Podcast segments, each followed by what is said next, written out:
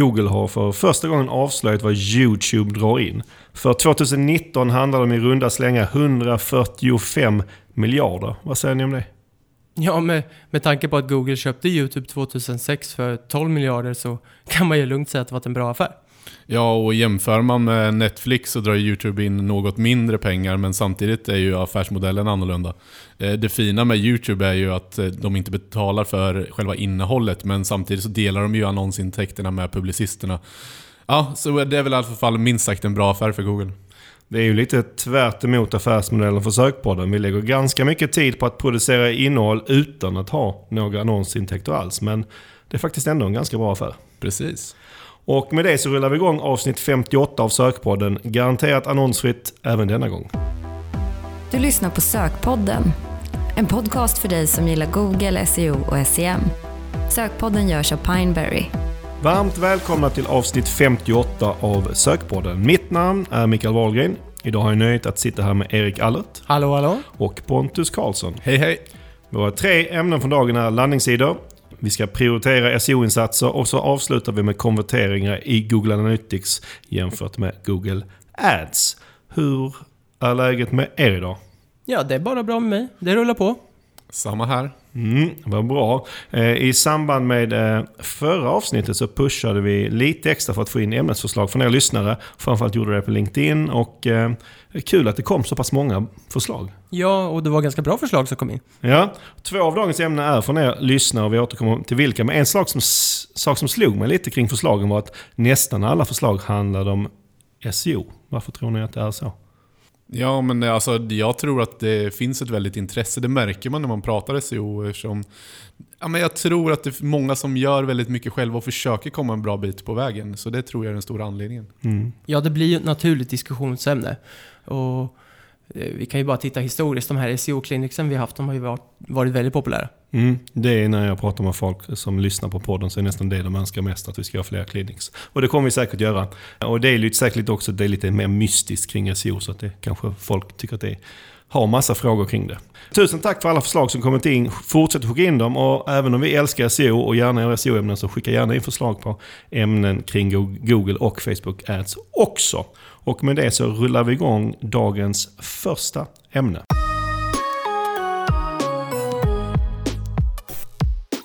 Idag ska vi börja att prata om landningssidor. Jag nämnde ju precis att de flesta av lyssnarförslagen som kom in i samband med förra avsnittet handlar om SEO. Och faktiskt väldigt många av de eh, förslagen som kom in handlar om just landningssidor. Så då tänkte jag att vi, vi bakar ihop dessa specifika frågor om landningssidor till ett ämne.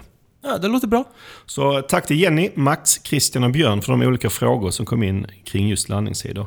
Och eh, den första frågan då, den handlar om textmängden på landningssidor. Spelar det någon roll rankingmässigt?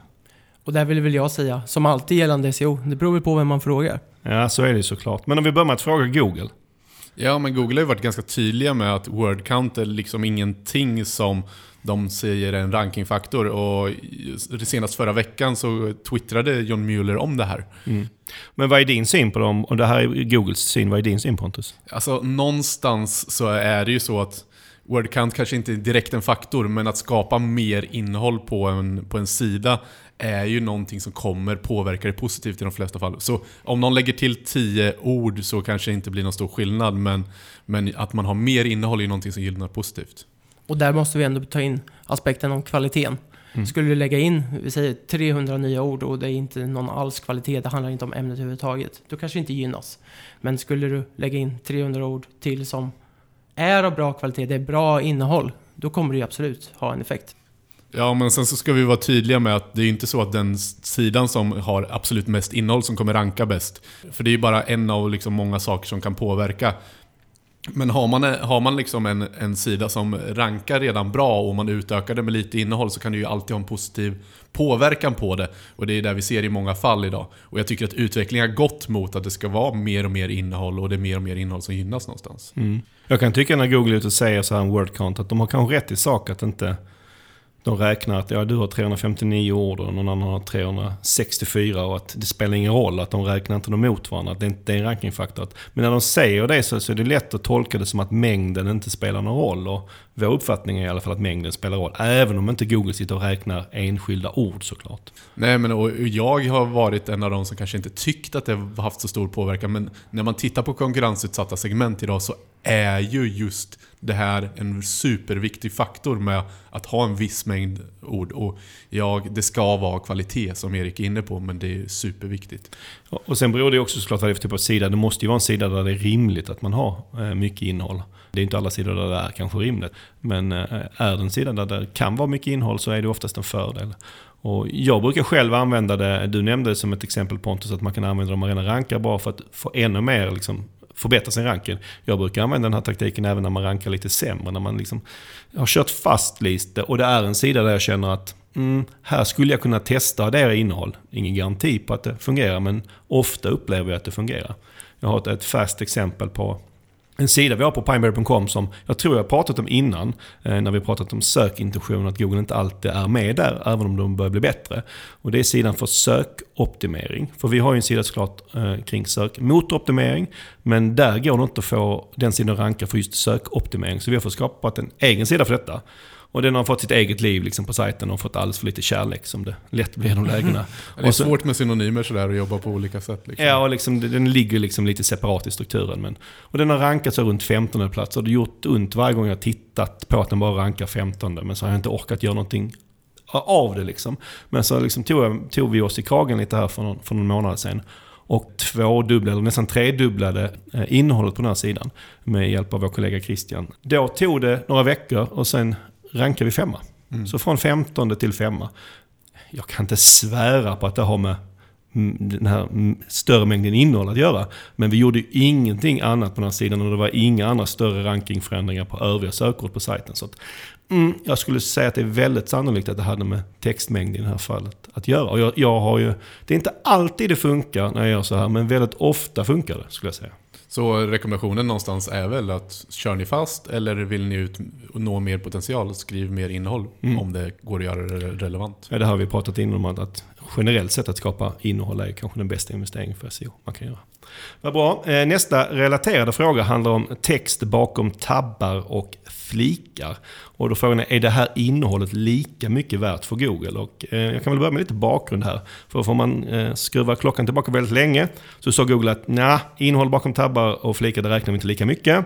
Men sen ändrade de sig där kring 2016 i samband med att de började prata mer om Mobile First. Och det är lite logiskt att i en mobil värld så kanske det är mer logiskt att man använder sig av den här eh, tekniken. Och sen är det lite otydligt tycker jag från Googles sida om det här att det är okej okay med innehåll bakom tabbar bara gäller på mobilen eller även gäller på desktop. Det tycker jag inte riktigt är helt klart. Eh, men med det sagt, vad, säger ni? Är det bra med innehåll bakom flickor och tabbar? Är ni nervösa när ni ser det? Ja, men jag är också lite tudelad kring det här, precis som Google tror jag. För att eh, å ena sidan så måste man som SEO även ta in andra aspekter. Alltså att kunden vill kunna konvertera. Blir innehållet för tungt i toppen på en sida så kan det vara en utmaning. Och då är ju den här tabblösningen eller den här liksom eh, drop-down eller döljfunktionen en, en bra verktyg att jobba med. Så jag har kunder där jag jobbar med det, men jag är samtidigt lite skraj eftersom Google varit ute och eh, liksom varit ute med yxan lite på desktop-sajter med det här.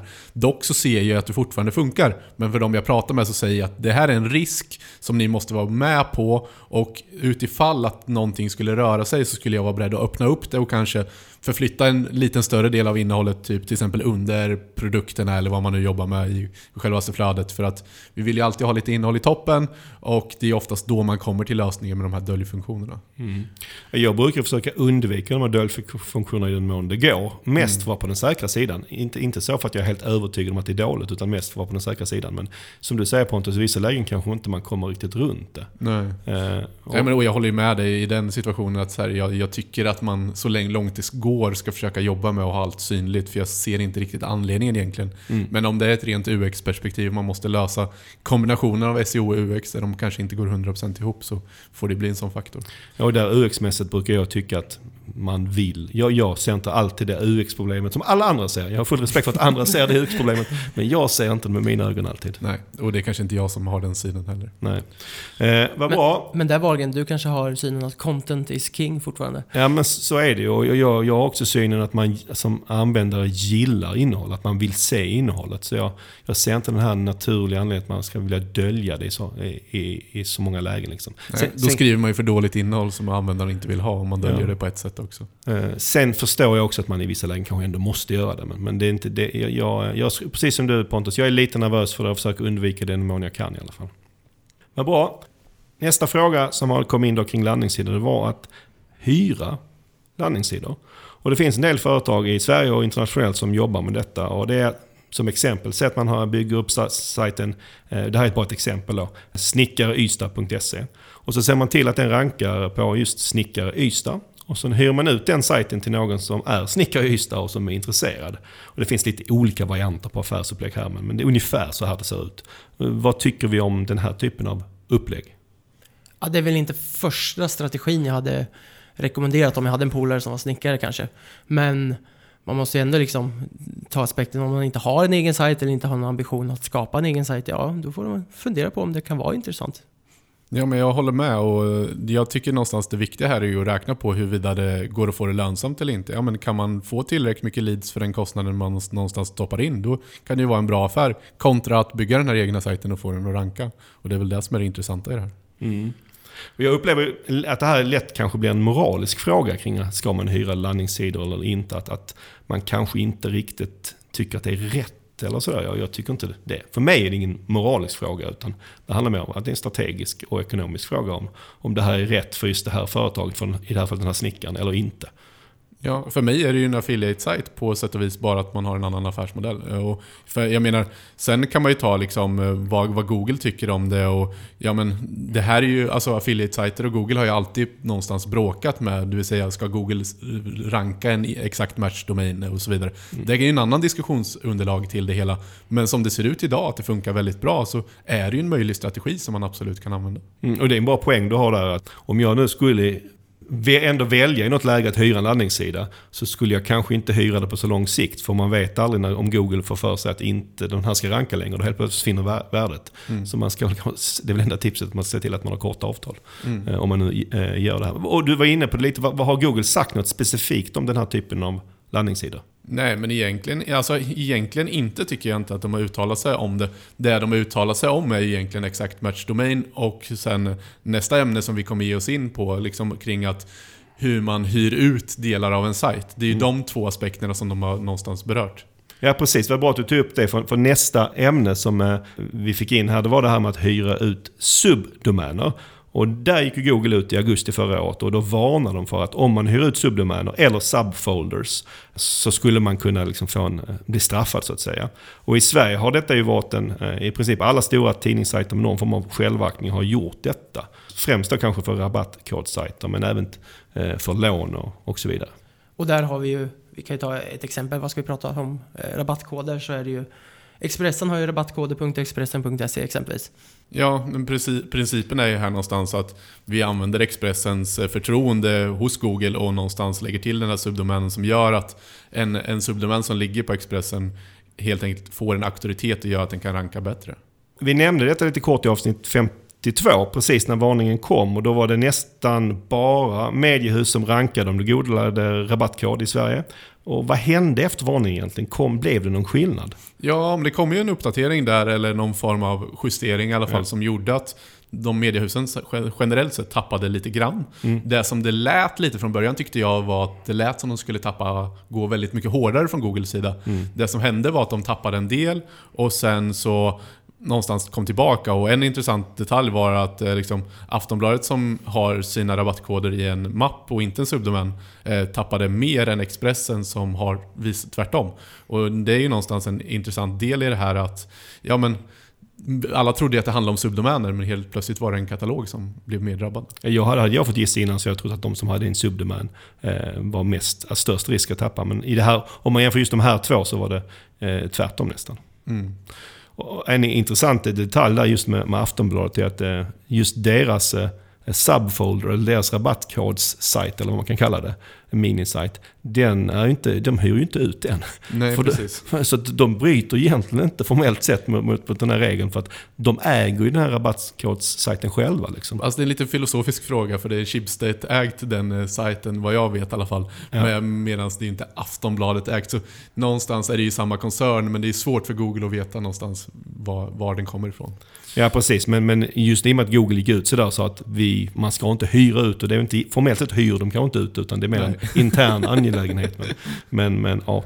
Eh, vad tycker vi egentligen om att man ska hy, om att hyra ut eh, Subdomain till exempel? Alltså jag tycker det är supersmart för mediehusen som någonstans kan kapitalisera på sin auktoritet och jag är förvånad över att fler mediehus inte använt den här strategin faktiskt. Mm. Och just mediehusen är ju liksom en bransch som har haft lite tufft med intäkterna när de flyttar från print till online och så vidare. Och det här är ju ett sätt att hitta en ny innovativ liksom, intäktsström. Kan andra företag göra samma sak? Säg, skulle ICA kunna göra det här? Ja, i princip så tycker jag att de skulle kunna göra det. Utmaningen är väl att ICA kanske inte är en lika bred sajt heller och kanske har lite svårare med förtroendet i det hela. Det som är fördelen med en nyhetssajt är att den är extremt bred i sin liksom, profil och mot Google någonstans. Så det är, ju- det är, men, i, men i principen absolut. Men vad, vad tror du att det skulle kunna bli ett trovärdighetsproblem för ICA om de gjorde det? Ja, kanske. Och det får man ju också väl ställa mot intäkterna och beroende på vad man gör. Så skulle vi liksom eh, titta bort ifrån den här trovärdighetsproblematiken. Då skulle ju rent krasst riksdagen.se kunna bestämma sig för att lägga ut eh, en subdomän, rabattkoder.riksdagen.se och, och lägga de pengar de får in på som skatteintäkter. Eller? Ja, det har varit ganska bra faktiskt. Tänk om de skulle kunna ha hundra olika subdomäner till riksdagen.se som drar in pengar till staten. Det skulle vara någonting va? Ja, jag hade älskat det. Fatta vad vi hade kunnat tjäna pengar åt staten. Vi kanske ska starta ett eh, politiskt parti som har det som vårt enda vallöfte där vi säger att vi sänker skatten med en halv procent nästa år genom att vi ska införa subdomäner på riksdag. Affiliate-strategin. Eh, jag har svårt att säga att det här kommer hända men det, i alla fall skulle vara en intressant utveckling. Verkligen. Kom Eh. ihåg vart ni hörde det först. Ja, precis. Varför nu, du konstaterade eh, Pontus här att det hade, inte, det hade hänt lite efter den här varningen. Men det hände kanske inte så mycket som vi hade trott. Var, varför inte? Nej, men det är ju det är ju såklart väldigt svårt att svara på, men speciellt när de går ut så hårt som de ändå kritiserar den här typen av upplägg. Så flera gånger när det har hänt innan så har det ju blivit, helt blivit bortwipade från sökresultaten. Men jag tror att det handlar om att de här ändå någonstans har en viss typ av kvalitet i grunden och att domänerna klarar, som är så pass starka klarar sig alltid förbi vissa saker. Så jag tror det är dels en auktoritetsgrej och sen att rabattkodsegmentet inte har de här superkvalitetsinnehållet på så många fronter som kan konkurrera heller. Mm. Bra eh, spaning där. Sista frågan vi fick in angående landningssidor gällde landningssidor på SEO versus Google Ads. Och kanske mer specifikt innehållet på sidorna. Är det någon skillnad i hur man ska optimera för SEO versus Google Ads? Jag skulle säga både ja och nej på den frågan. Vi brukar ju säga att om du har en bra landningssida för SEO så funkar den ju även bra för Google Ads. Kan man eh, tänka tvärtom också? Att en bra landningssida för Google Ads funkar bra för SEO? Ja, det kanske inte är helt givet, men det har ju med varandra att göra. Google är ju betydligt mer kräsen och upp, upplever just när det gäller SEO. Gällande allt från kvaliteten på innehållet, mängden som vi pratar om och även duplicerat innehåll. Så, så innehållsmässigt så klarar man sig med en sämre landningssida för Google Ads jämfört med SEO? Ja men typ, jag vill nog sticka ut hakan och säga så faktiskt.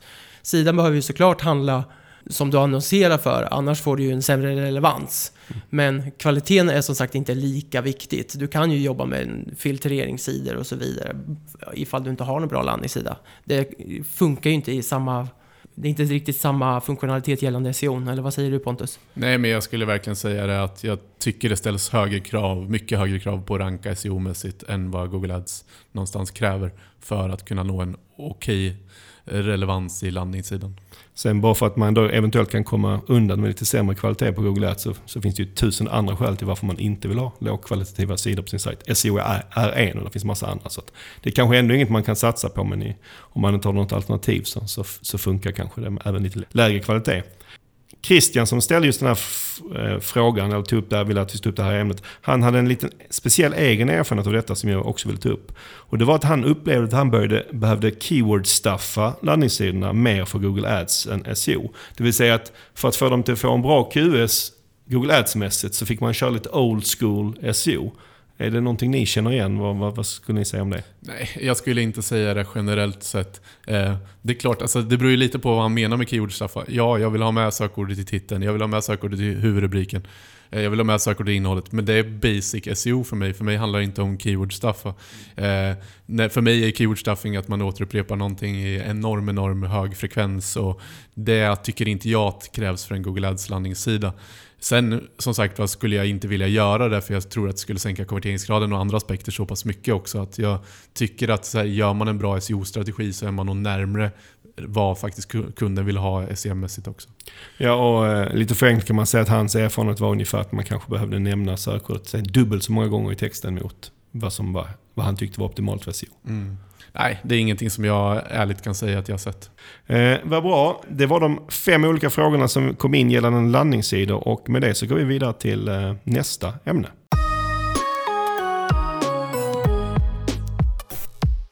Då ska vi eh, prata om att prioritera SEO-insatser som är ett lyssnarförslag från Marcus. Tack för detta Marcus. Vi snuddade vid detta i förra avsnittet när vi pratade om teknisk SEO, men idag tänkte vi djupdyka lite mer i hur man prioriterar sina SEO-insatser mot varandra. Jag tänkte jag börja med en, en fråga. Är det lätt eller svårt tycker ni att prioritera bland allt man kan göra inom SEO? Ja, alltså rent rankingmässigt så är det oftast ganska enkelt att prioritera om man vet vilka utmaningar som en webbplats har. Och, eh, det vill säga vilka resurser man har och vilken konkurrens man står mot. Sådär. Men utmaningen är att lokalisera någonstans vad komplexiteten är för den här webbplatsen. Okej, men om vi gör så att vi ställer tre stora SEO-områden mot varandra. Innehåll, länkar och eh, teknisk SEO. Då. Hur ska man prioritera bland dessa? Ja, men förenklat så handlar det ju någonstans om innehåll och länkar i grunden i mycket av SEO, men det förutsätter någonstans att du har löst den tekniska biten. För kan din sajt inte renderas eller du har tekniska problem, då spelar inte det här så stor roll. Så förutsätter vi någonstans att du har den tekniska grunden på plats, då spelar, SEO, spelar innehåll och länkar störst roll. Och detta gäller ju främst stora tekniskt komplexa sajter. För många sajter är ju tekniken kanske inte en lika stor utmaning. Utan då är det främst det grundläggande som vi måste ha på plats. Och där har vi sagt liksom att SEO blir mer och mer tekniskt, så det kanske spelar mer roll för större idag än vad det gjorde för ett tag sedan. Men fortsatt, som Erik säger, för många är det ju inte en utmaning. Nej. Absolut. Okej, så vi börjar med att säkerställa att det inte finns några uppenbara tekniska problem för sajten. Eh, att den kan renderas och indexeras. Och när det, när det då är säkerställt, hur prioriterar vi sen? Är, det, är innehåll viktigare än länkar eller är det tvärtom? Ja, men det beror ju enormt mycket på situationen. För någonstans så har du mycket auktoritet och mycket länkar så blir ju innehåll det som du kan få störst hävstång på och vice versa. För att någonstans vill, behöver du båda två för att ranka bra på Google. Mm. Så kanske man är en, eh, säg att man är en nystartad sajt och då kanske man behöver fokusera både på sina länkar och, och, och sitt innehåll. Men är man, vi har nämnt Expressen innan, eller regering.se, då kanske det viktigaste är att, att addera länkar, för där, addera innehåll, förlåt, för där har man kanske redan sin auktoritet. Ja, och, och någonstans så skulle jag bygga en sajt så börjar jag alltid med innehållsdelen för mm. att någonstans måste jag få det indexerat, jag vill få upp mycket innehåll för att Google ska gilla och förstå vad ämnet för min sajt är. Och i nästa steg bygger man på länkar, men det gäller att inte glömma bort länkarna tidigt i processen med den nya sajten. Mm. Och där blir det ju att innehåll och länkar går ju ofta hand i hand. Ja, mm. men precis. Om vi tänker då att din sajt inte har några stora tekniska problem. Du har satsat mycket på både innehållet och länkarna. Och när är det då dags att gå vidare till andra saker? Säg PageSpeed, strukturerad data och så vidare. Alltså bra fråga, men det krävs eh, sannolikt att du kommit väldigt, väldigt långt i ditt innehåll och dina länkar. Så det ger liksom, för att det ska ge bättre avkastning och göra de här små, eller så high-end grejerna för att påverka någonstans. Så ja, jag tror att väldigt, väldigt länge kan du fokusera på innehåll och länkar. Så det du säger är att man ska kämpa med sitt innehåll och länkar då tills ögonen blöder? Ja, men precis. Skippa finliret och gör det dirty work innan ni någonstans kommer fram till det stadiet. För när ni väl rankar bra, när ni väl har mycket av grunderna på plats, då såklart kan vi jobba med finliret. Det är då man ska göra det, men i grund och botten så är innehåll och länkar så enormt viktigt i SEO. Men det, mm. det, kanske blir så att man lätt vill börja med finlir för att det är kanske är lite kul, det är lite nya aspekter och sådana grejer. Ja, men jag tror just att det, att det oftast är nytt och lite roligt och det är många som lyfter just det att det är nya och häftiga där man ska jobba med. Men det är ju väldigt lätt att glömma att man måste göra grunden först. Mm. Så, så är det egentligen du säger att så länge man inte rankar liksom suveränt på allting, då är prioriteringen hyfsat lätt att göra. För då handlar det om att ja, säkerställa att tekniken funkar, men sen är det innehåll och länkar som, som gäller. Ja, men det finns alltid mer sökord att jaga. Mm. Och då behöver du nytt innehåll och nya sidor. Så jag tror att många glömmer bort det. Mm, vad bra. Det är en bra avslutning på detta ämne om att prioritera sina SEO-insatser. Fokusera på grunderna. Det kommer sannolikt ge mest valuta för pengarna. Och med det så går vi raskt vidare till dagens sista ämne.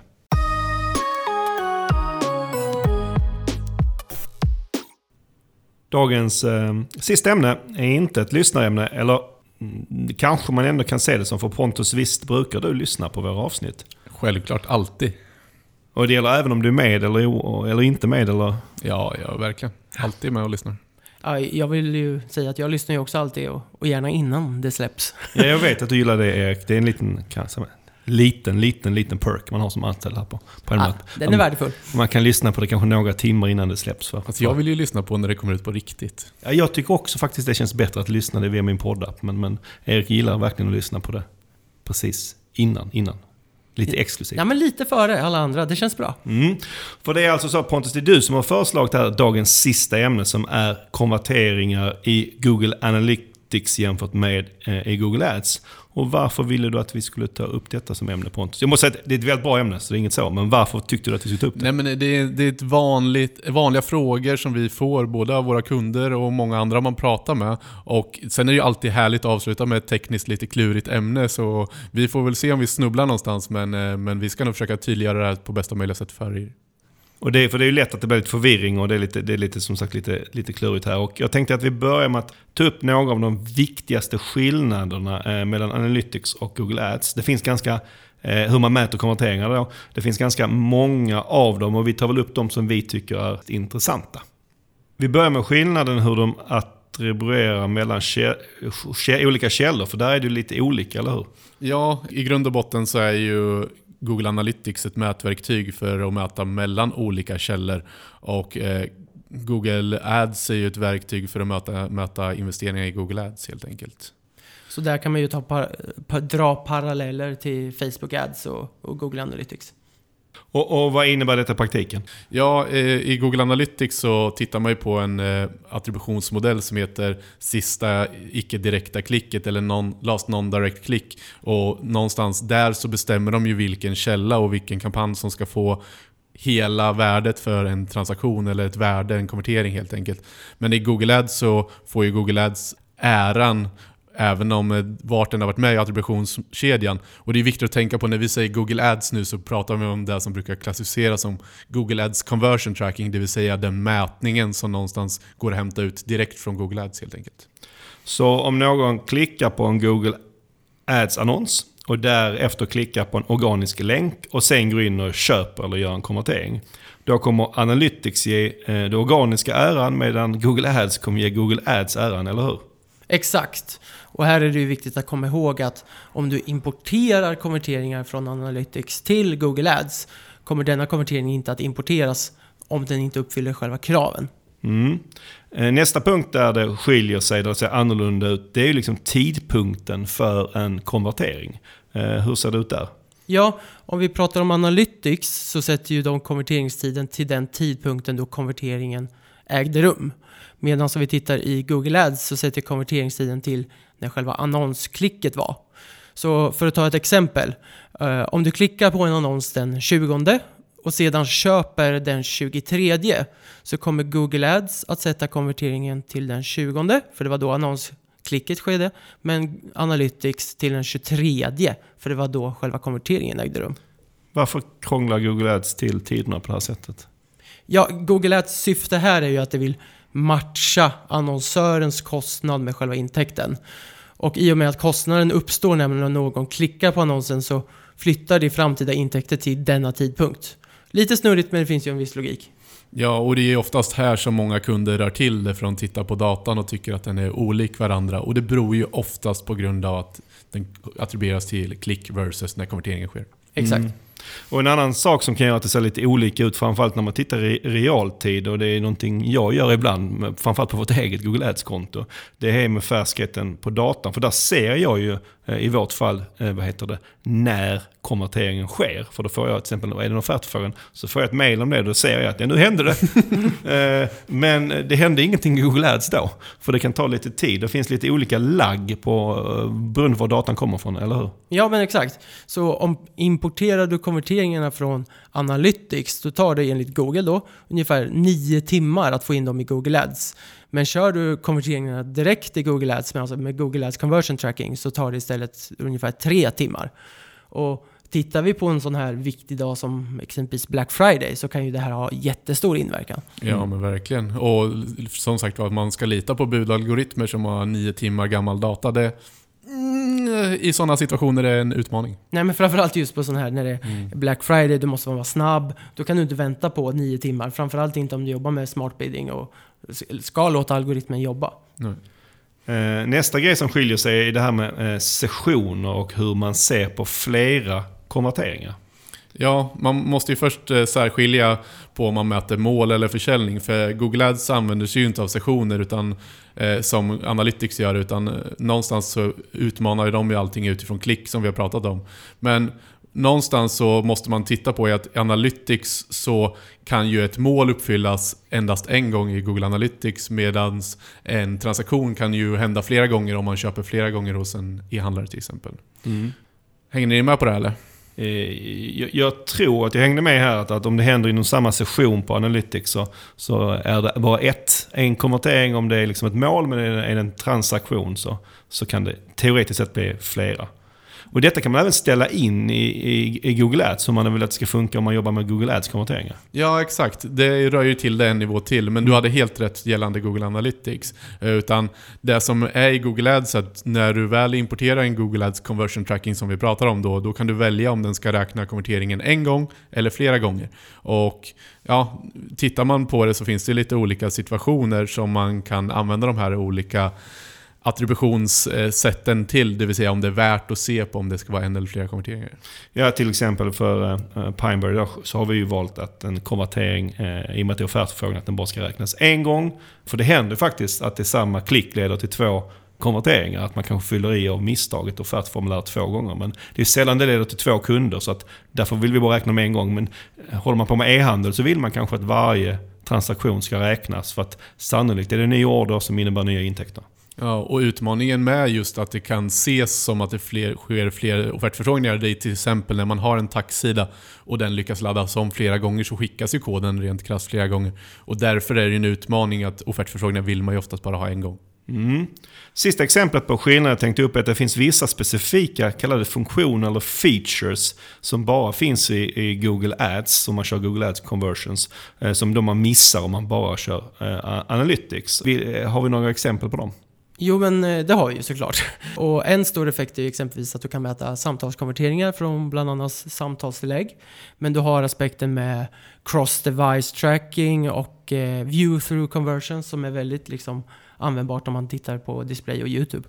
Mm, så det här är funktioner som då bara finns i Google Ads. Och det här var som sagt ett par av de här skillnaderna som vi vill ta upp egentligen för att visa på att varför det skiljer sig mellan Analytics och Google Ads. Så nu kommer ju kanske den, de mest intressanta frågorna här. Eh, på vilket sätt spelar det här roll i praktiken? Ja men alltså det blir lite av en strategisk fråga och någonstans måste du bestämma dig för vilken du ska använda och ha förståelse för vad det är du använder och varför det. Så det är någonstans det viktigaste. Och nu kommer kanske den, den svåra frågan till er här då. Av de här två varianterna man kan välja sig av, antingen att man kör konverteringsspårning i Google Ads eller i Analytics. Vilken av dem är eh, bäst?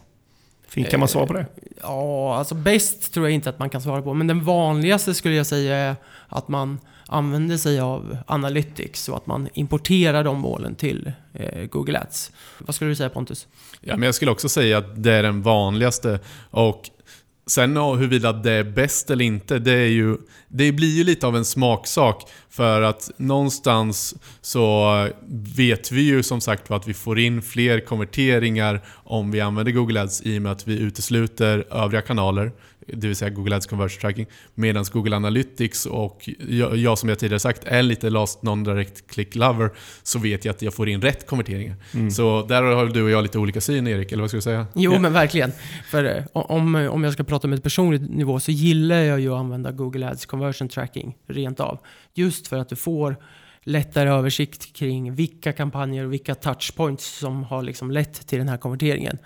Och vill man jobba med smart bidding så vill man ju ge eh, algoritmen så många eh, mätpunkter och datapunkter som möjligt så att den kan optimera på bästa möjliga sätt. Sen så får man ju tänka på att det är ett optimeringsverktyg, Google Ads. Sen så får man ju titta i Analytics på sista raden för att summera liksom totalen. Om det nu är så Erik, som du säger, att du, om du får välja så föredrar du ju att kanske då jobba med Google Ads eh, conversions, i alla fall för optimeringsbiten. Absolut. Eh, men i praktiken så blir det inte så, oftast, för din del. Varför, varför blir det så? Varför, varför sitter du kanske lite oftare och jobbar med eh, analytics conversions? Ja, det enklaste svaret är ofta att det, det är nog smidigare att importera analytics till Google Ads än att sätta upp separat för Google Ads. En aspekt är väl att det är lite krångligt, precis som Pontus var inne för, och, förklara för våra kunder och, och, att man ska förstå den här problematiken så att man tar rätt beslut. För det är ju vissa scenarion som Google Ads är bra och vissa scenarion som Google Analytics är bättre. Ja, ja men verkligen. Det är ju så att det är ju en teknisk implementation för Google Ads Conversion Tracking och det är en teknisk implementation för Google Analytics-mätningen. Så någonstans så kan man ju märka på många kunder att hela webbanalysdelen är lite okonkret för många och det här blir ju liksom en aspekt till av det hela som någonstans måste lösas. Så med, med det i hamn så ser vi väl att vi gör det här för Facebook Erik, eller hur? Men vi gör det inte för Google Ads. Vad tror du det beror på?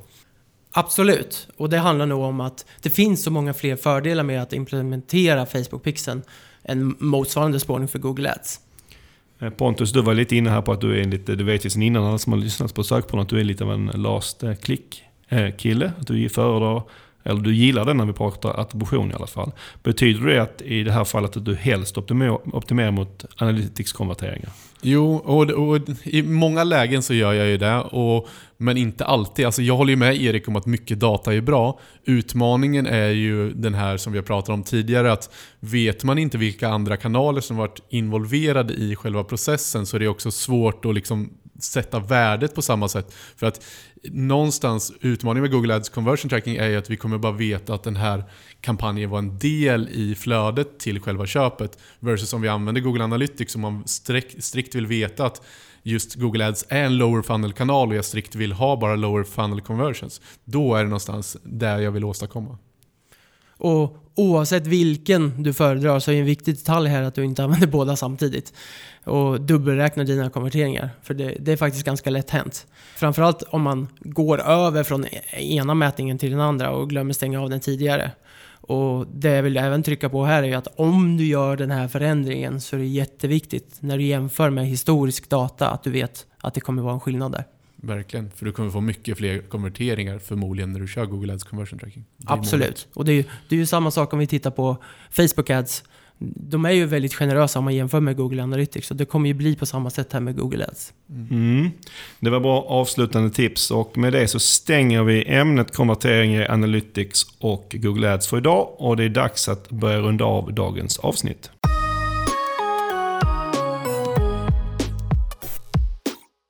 Vad tyckte du om dagens avsnitt? Hör av dig till sokpodden at Pineberry och berätta ris som ros. Det blir vi alltid väldigt glada för.